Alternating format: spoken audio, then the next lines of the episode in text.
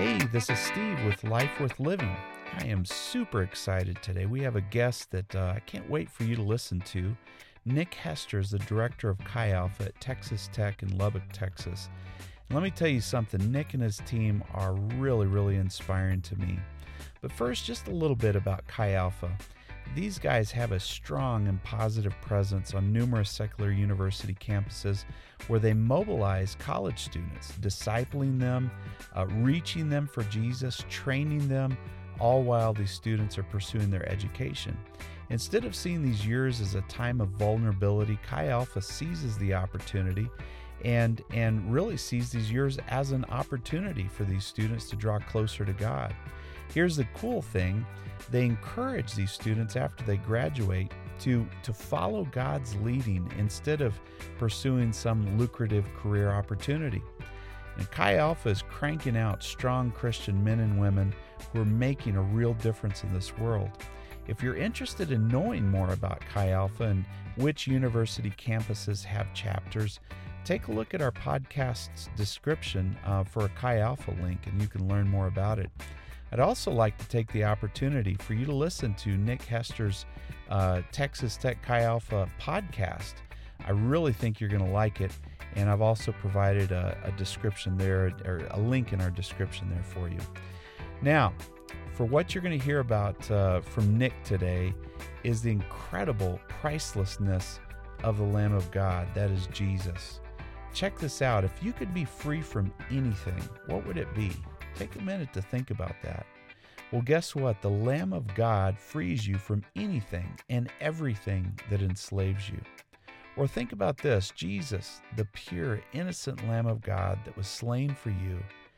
So here's the question if he was slain for you, what are you going to do with this priceless gift that God has offered you? So I want you to listen in and learn more about the Lamb of God. When I talked with Pastor Steve about being here, he said to share something that's on your heart.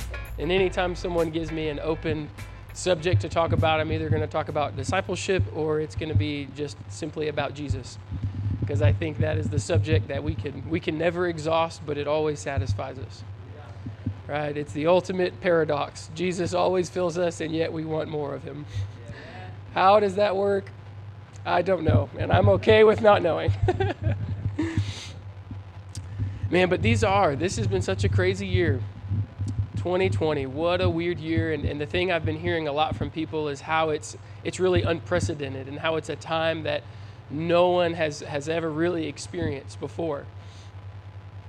And the more I think about it, and as I read scripture, I start to think, you know what, I think we've, especially as God's people, we have kind of been in a similar situation. God's people, the Israelites, you're familiar, especially in the early days, where they became his people, they were created for a life of freedom. Right? When God made man, he said, Oh, this is very good. Right? He made man perfect. And when we were talking about this the other day, when we sin, when we live in sin, we're actually less than human. So often people are like, Oh, of course I sin. I'm human. And it's like, man, that's not how God made us. He, he didn't make us for that. And so when we live in sin, we're actually living in something outside of what God made humanity to be. Because God doesn't make anything imperfect. He is, when He opened His mouth, galaxies were formed. Man, our God is so good. He is so good. And God created us for freedom, right? The question we get, especially on a college campus all the time, is, you know, well, why did God even put the fruit in the garden? Why did God ever even give them something to say no to? And I always flip it on them and I say, do you realize that they, Adam and Eve, could have chosen literally anything else, and it would have been in God's will. And think about that. It would, it would have been something God said, Yes, this is for you to do. You can do this thing. But there was one thing that they weren't to do, but chose selfishness, and sin enters into the world.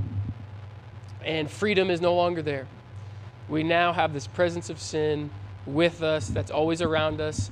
And when Jesus died, we were freed from the power of sin but not until he comes back will we be freed from the presence of sin. Right? Presence of sin that's in this world, but we can be free from the power of sin. Thank you, Lord Jesus. And freedom is available in him. But his but God's people wandering in the desert, they got glimpses of freedom. They got glimpses of, oh, this is how it's supposed to be. They got to see God do amazing things. They did get to commune with God in ways and in offering sacrifices and the whole Old Testament system that was set up for relationship with God. But we know God walked with Adam in the cool of the day, right? That was the design. That intimacy with God is what the original, God's original intention, purpose was for us as people. And I think about us because in the midst of all this COVID stuff, we've had our, our freedoms originally, um, they've been taken away, right? Businesses have to close. Maybe you've had a business that's have, if you own a business, you've had to shut down. There's lots of ramifications for that. Um, maybe it's your favorite restaurant that's had to close down. That's a ramification you've had to had to walk through. Um, yeah, maybe you've been laid off. Maybe you've been out of work. That's happened to a lot of people in the country, and so there's been lots of. It's not just that we're we're not we don't have all the freedoms that we want, right? We have to wear masks where we go. We have to social distance. There's all these little freedoms that have been taken away from us.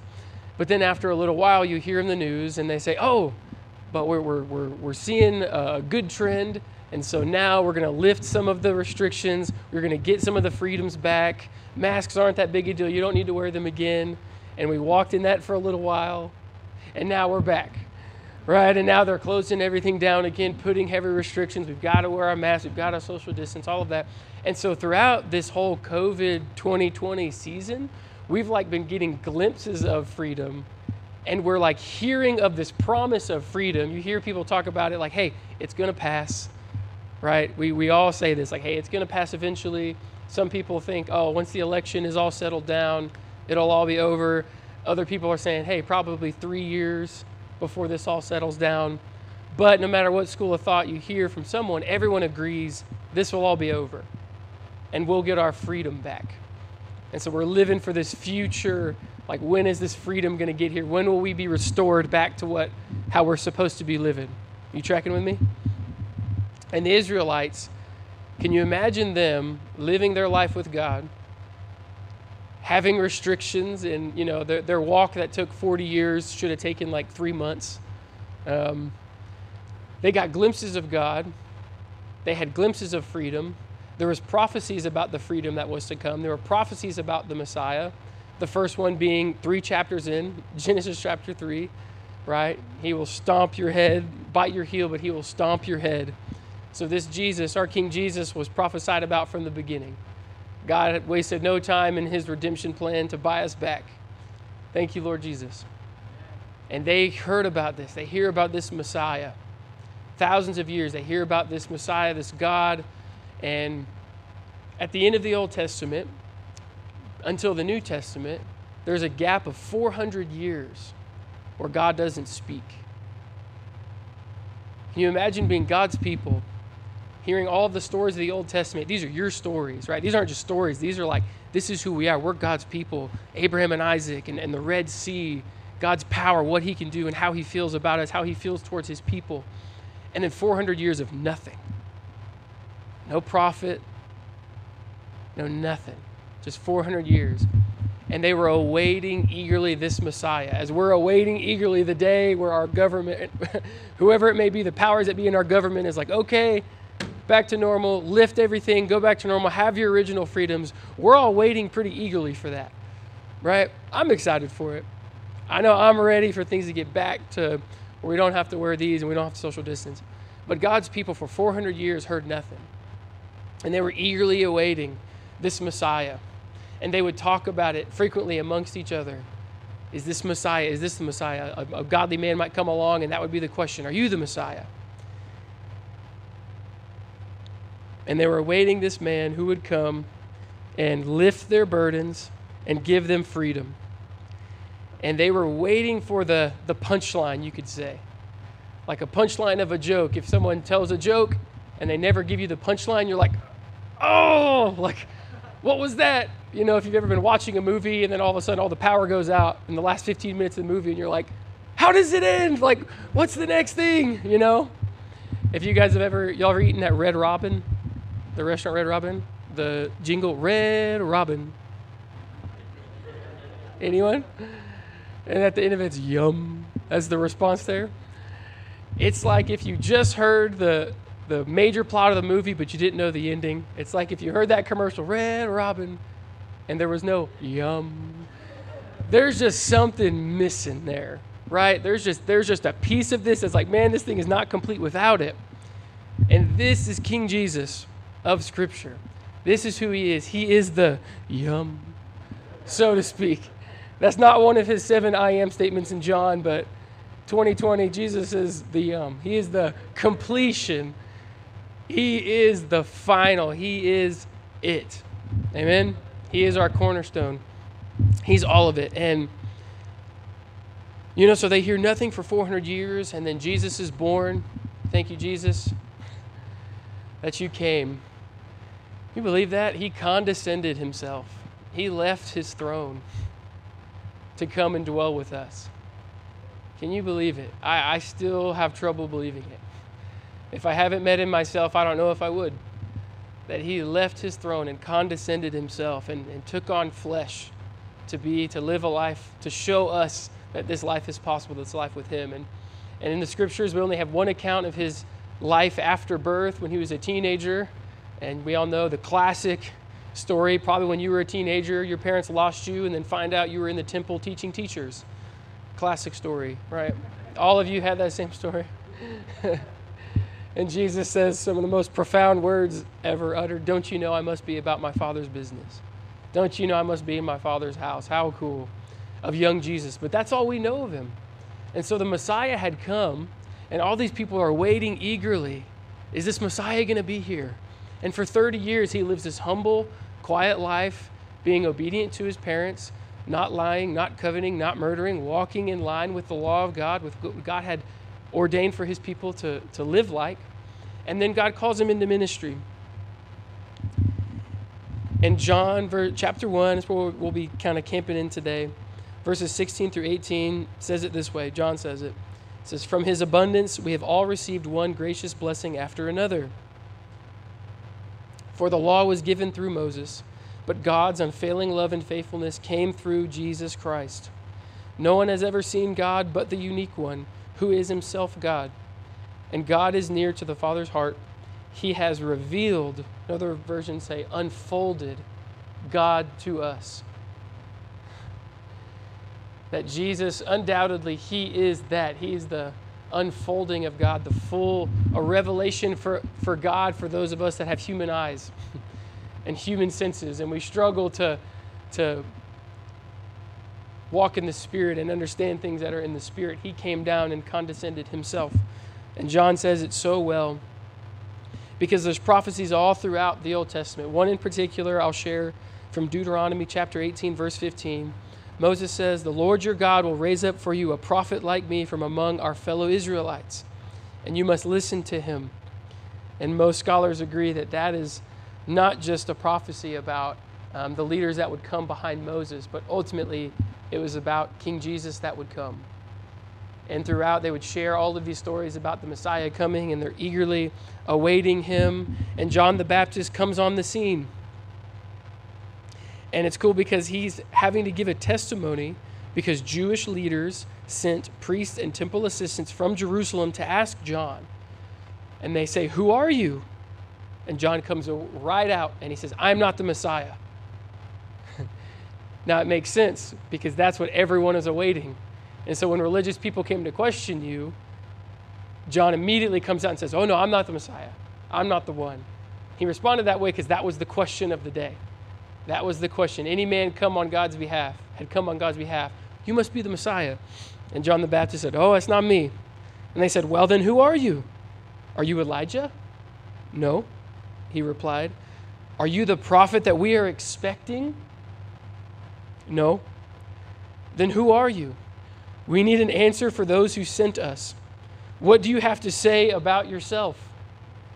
John replied in the words of the prophet Isaiah, Isaiah chapter 40 says, I am a voice shouting in the wilderness, clear the way for the Lord's coming. Can you imagine the weightiness of that word? Saying that prophecy to people for 400 years who have been waiting, who have been waiting eagerly. And John the Baptist comes out and says, I'm clearing the way. He's coming soon. says, Then the Pharisees who had seen who had been sent asked him, Well, if you aren't the Messiah or Elijah or the prophet, what right do you have to baptize? John tells them, I baptize with water, but right here in the crowd is someone you do not recognize. Though his ministry follows mine, I am not even worthy to be his slave and untie the straps of his sandal. This, account, this encounter took place in Bethany, an area east of the Jordan River where John was baptizing.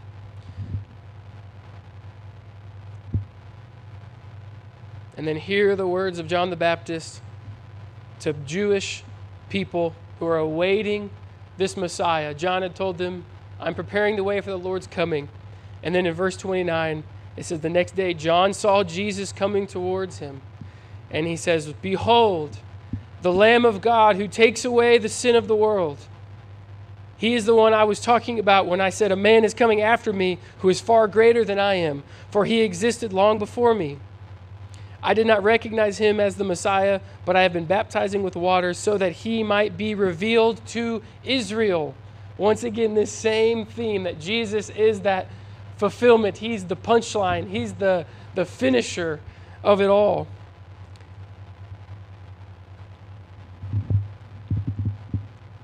And when we hear this today, the Lamb of God, behold, the Lamb of God who takes away the sin of the world for us today in 2020, we don't make temple sacrifices, we don't keep lambs. This is a, a, phrase, this name for Jesus, the Lamb of God, has lost its significance on us today. When you hear Lamb of God, we kind of say, okay, cool. That's a, that's a really cool name. But I believe John used that word very specifically, being led by the Spirit, because there was a picture associated with this word, with this phrase, Lamb of God. In this book, I'd love to, love to take a few minutes and share the story with you to hopefully help us understand what might have been in the minds of a Jewish person hearing this claim of John the Baptist. In this book, it's called The God They Never Knew. It's by a man named George Otis Jr very fruitful man for God and awesome writer and really, really loved Jesus. And he says this that to illustrate the effects of the sacrifice upon the sinner, we will return by the way of imagination to ancient Israel. It was typical of many families in those days to keep animals, particularly lambs, as pets. As in our society, young children grew very attached to their animals. So this is a story about read I'll read to you. It's a few minutes but to give us a picture of what might have been going through someone's mind when John the Baptist declared these words about our Lord. So imagine this with me. One evening, as you and your brothers and sisters are running around outside your house, your father arrives to put a halt to the horseplay. After hustling you in for dinner, he snatches up your favorite lamb and ties it inside the door.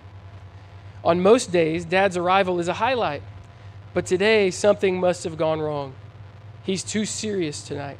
Not like usual when he throws you up on his shoulders and carries you through the door. Tomorrow, you discover the family is going to the temple. But what's really great is the lamb gets to come too. Early the next morning, your mother wakes up, tells you to clean up and put on your best clothes. The fact that breakfast was skipped this morning for the Lord wasn't new, but dad has never looked so serious, so sober. Anyway, you guess that it's, you guess, your guess is that he's trying, he's tying the lamb's feet together so he won't get loose in the temple. The family is finally on the way.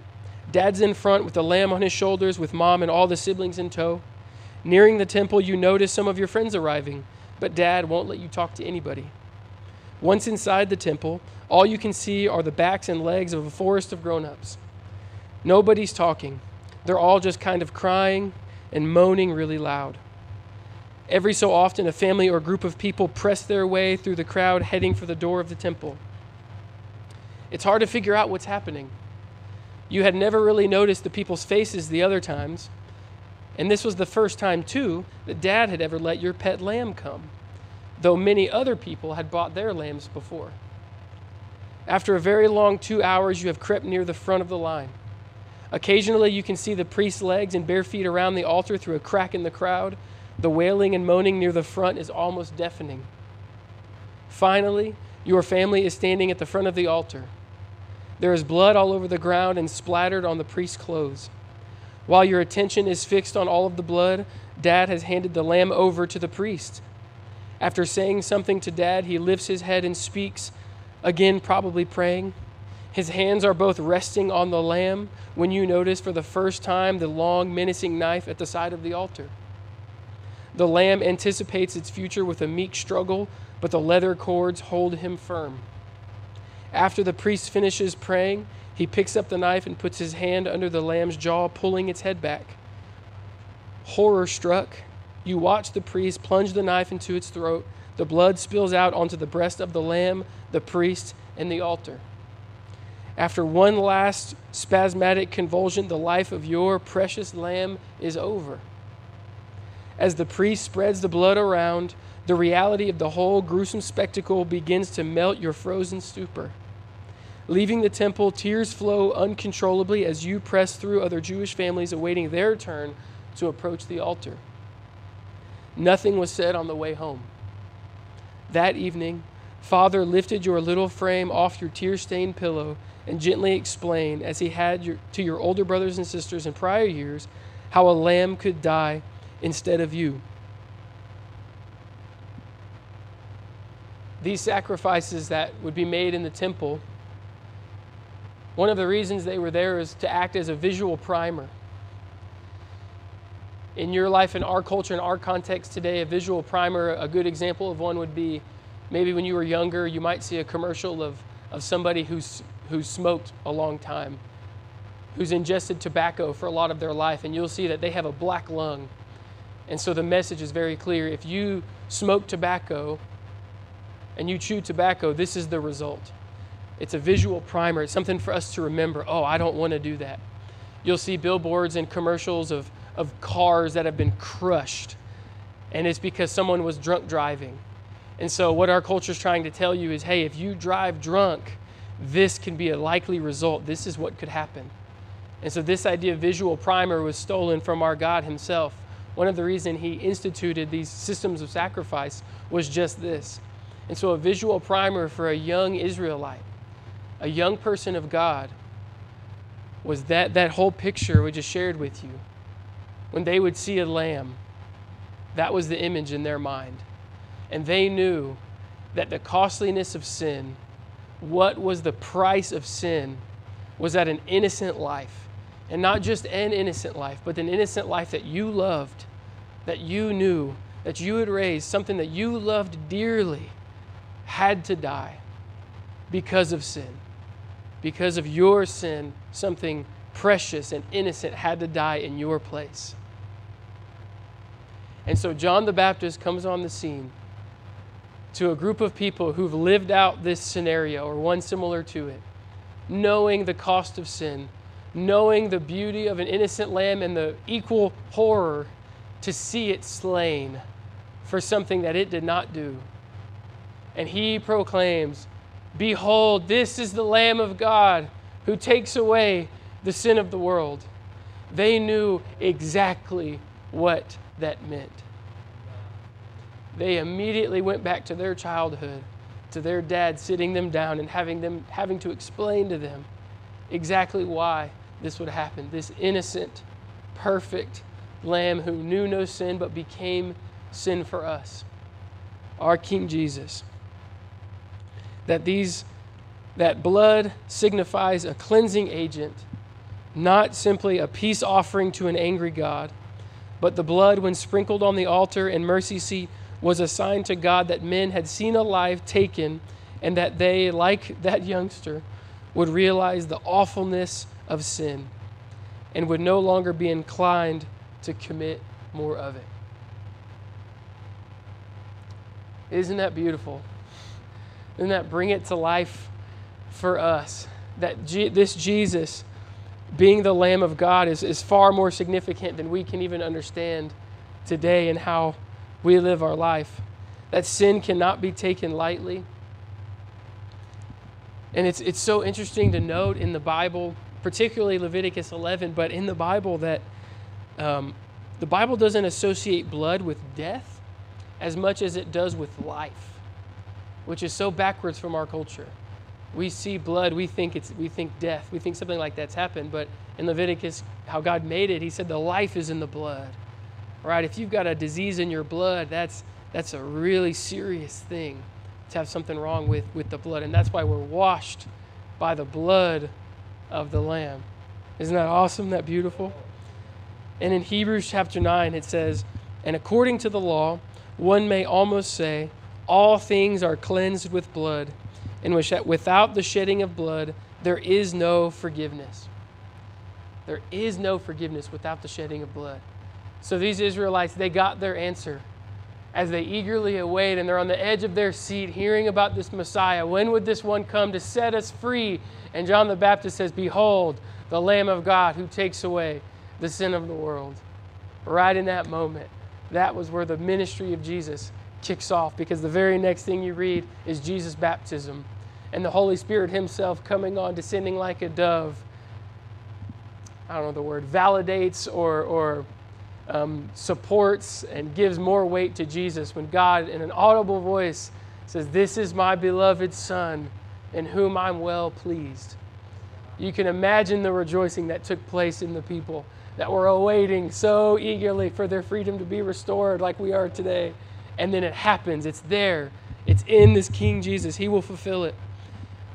The angel of the Lord in Matthew chapter 1 telling of Jesus coming when he appeared, he said, uh, he said, She will have a son. Mary, she will have a son. And you are to name him Jesus, for he will save his people from their sins. That this purpose of Jesus was a personal one. That he has come to save you, and he's come to save me, not just from sin, but from your sins and my sins that is, that is at the same time the good news and the bad news of the gospel. the bad news first is that you are a sinner and that I am a sinner and the innocent Lamb of God had to be slain. He had to be slain because you and I couldn't do it on our own. We were incapable. That's what the law showed us, that we couldn't do it on our own. But Jesus came and lived this life to show us exactly how possible it really is and that a life lived out of holiness to God is actually a natural life. It is the life that was created in the garden. It was the life we were made to live, being created in His image, and not made good, but very good. And only in Jesus, that is what He will do. He will come. So for us today, behold the Lamb of God. He takes away the sin of the world. I think today John the Baptist would also say, Behold the Lamb of God who makes freedom from sin possible. Behold, this Lamb of God who makes intimacy with God possible. Behold, the Lamb of God in whom the entire world was created, and through him, and for him, and by him.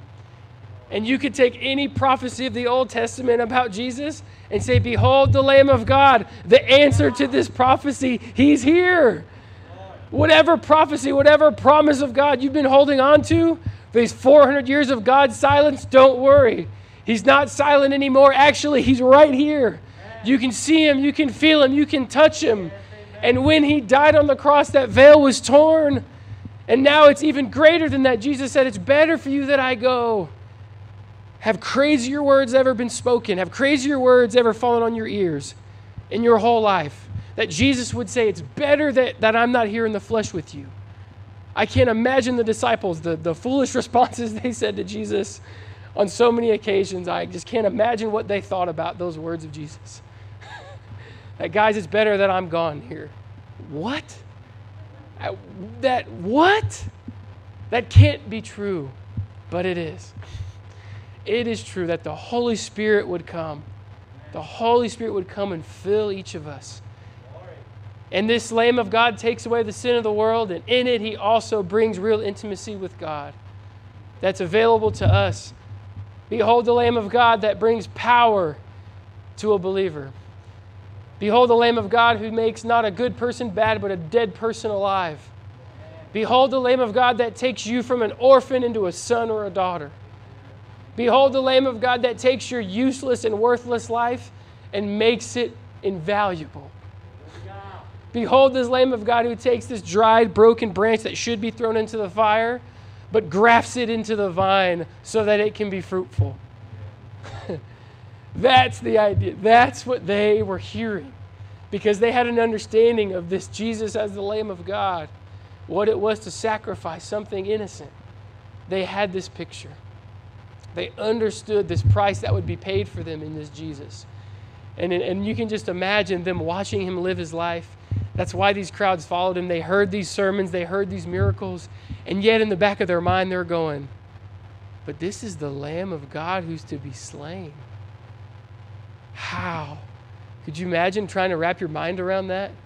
Watching him heal people, cast demons out, feeding the 5,000, watching an eyewitness, seeing Jesus do all this stuff for people, and yet in the back of your mind, you know he is the lamb that's to be slain for my sin. How is this going to come to pass? How is it that men, that any man would ever want this man killed, murdered in their heart, on their end, and their heart was murder towards him? And we know Jesus laid his life down. He said it himself No man takes my life, I lay it down. And so he was not murdered in that sense, but the men who had him killed had murder in their hearts. They had a hatred towards him. And trying to reason that, how on earth could you have hatred towards this man Jesus? How? But it was prophesied, and Jesus is the fulfillment. And so often, you know, we, we talk about, you know, the best things are yet to come. You know, there's, there's, there's greater things to come that God has to give. And, and while that's true, when He returns, we'll be removed from the presence of sin. And we'll be able to worship God in a way that we can't right now. And that is going to be incredible. But I think we do God a disservice sometimes when we say, Thank you, Jesus, for what you've done. And you know what? We're going to sit around and wait for something better to come. We're going to wait around because the best gift that this world's ever been given is Jesus and his obedience and the life that he lived. And so, is there a greater gift to come other than Jesus? I don't think so. I think the fullness of God, and Jesus said it, uh, and Peter, it says it that everything we need for life and godliness, it's been given to us. To live a perfect life, it's been given to us. Jesus, chapter 5, verse 48, he said, To be perfect as your Father in heaven is perfect. And we shy away from that and we say, Oh, well, Jesus was just, it was a suggestion. How many of you guys know that the Lord of the universe doesn't often speak in suggestions? That's not something someone with absolute authority often does. And we tend to think, oh, no, we can't live free from sin. And yet God has commanded it for us. And we give this picture of a father who's holding his son down and saying, hey, stand up. And that's not who God is. He set us free. It was prophesied about him. The angel of the Lord said it. He will set his people free from their sins. That is what Jesus has to offer you today. He has to offer you total, complete freedom. And so, whether if you don't know Jesus, the invite is a simple one.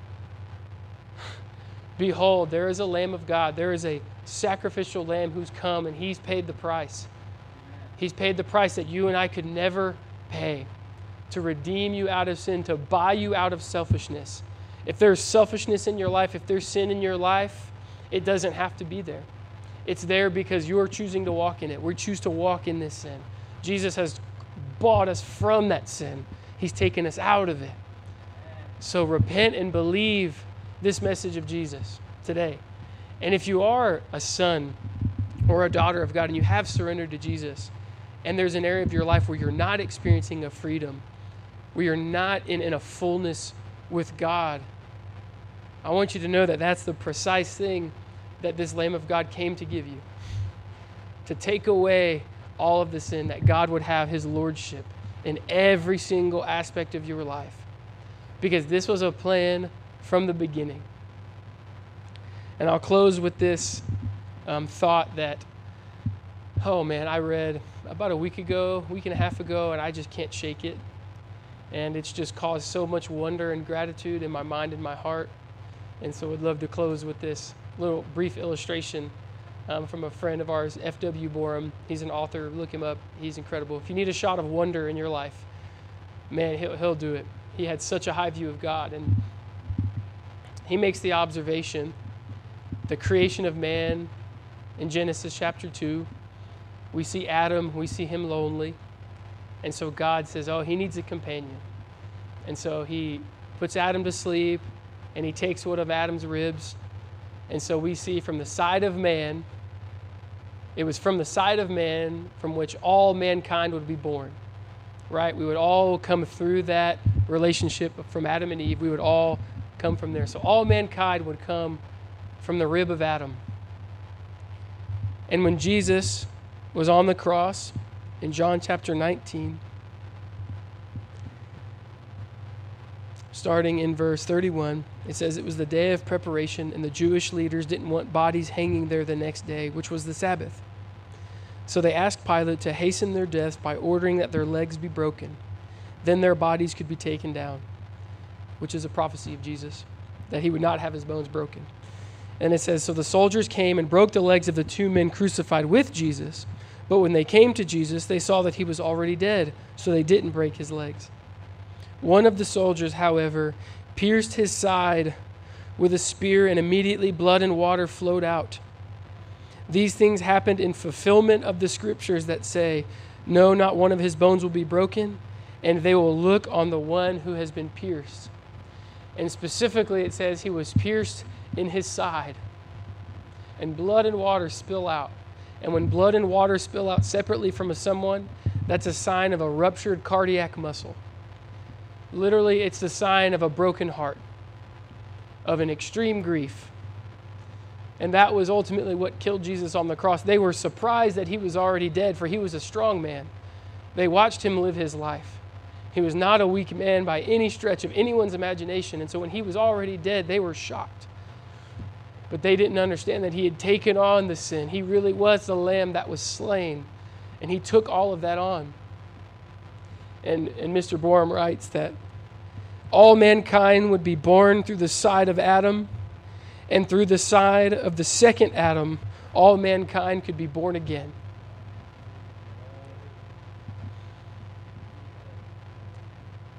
That God has always had this.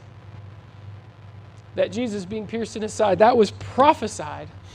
That was a prediction that might have been one of the things you as an Israelite, me as an Israelite, for those years of quiet, we would have been thinking about. And we hear this Lamb of God, we would have thought, man, he's going to be pierced. He's going to be pierced in his side. And it all came true. This Jesus was obedient to everything. God had set this plan in motion. Through the rib of Adam, men would be born, and through the side of Jesus, you could be born again. And if anyone would ever be born again, just a few chapters later in John chapter 3, in his conversation with Nicodemus, he says it. You must be born again. And it's through the piercing in the side of Jesus. Only through that, only through the death of Jesus and the resurrection of Jesus do we have life again. Isn't that beautiful? Man, only God can take something like a surgery of someone's rib and a pier, uh, being pierced in your side into something beautiful. But isn't that what he does? Isn't that what he's done with you? He's taken something ugly, something useless, something worthless, and he's made it beautiful. You're a new creation today? You feel that? You know that? Walking with him, you're a new creation? If you are, I hope you walk in it. I hope you carry yourselves as such. You carry yourselves like you're a daughter of the King of the universe. You're a son of the King of the universe. And if you don't, if you don't have confirmation that you know that, you know that, man, I would love to talk to you. I know Pastor Steve would love to talk to you, walk you through more of that in surrendering to Jesus because he is so good.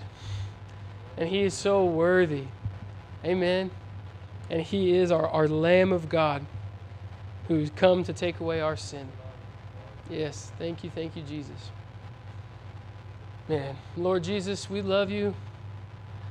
God, we set our minds on you right now that we've got a full day ahead and weeks ahead, but we just, yeah, we just set our mind on you. Would our thoughts be about you? Would we never graduate from the cross? Would we never hear or think of, of what you've done and who you are and think that it's something any less than miraculous, anything less than incredible? Would we not just be people that contemplate you, but we would be people that have communion with you. Moses' face was shining because he had communion with you. He went up the mountain, he went and had communion with you. We can't contemplate, I mean, we can't commune with a thing, we only commune with people. And oh God, you are a person, you are three in one, you are our God, and you are holy and you are righteous, but you've made a way for us to commune with you, not just contemplate you, not just think about you, but really be with you. Lord, would we have a desire for that intimacy? because we know that you will restore us and make all things new because of what you've done. God, we give you all the praise, all the glory, all the honor. Would you help us, King Jesus?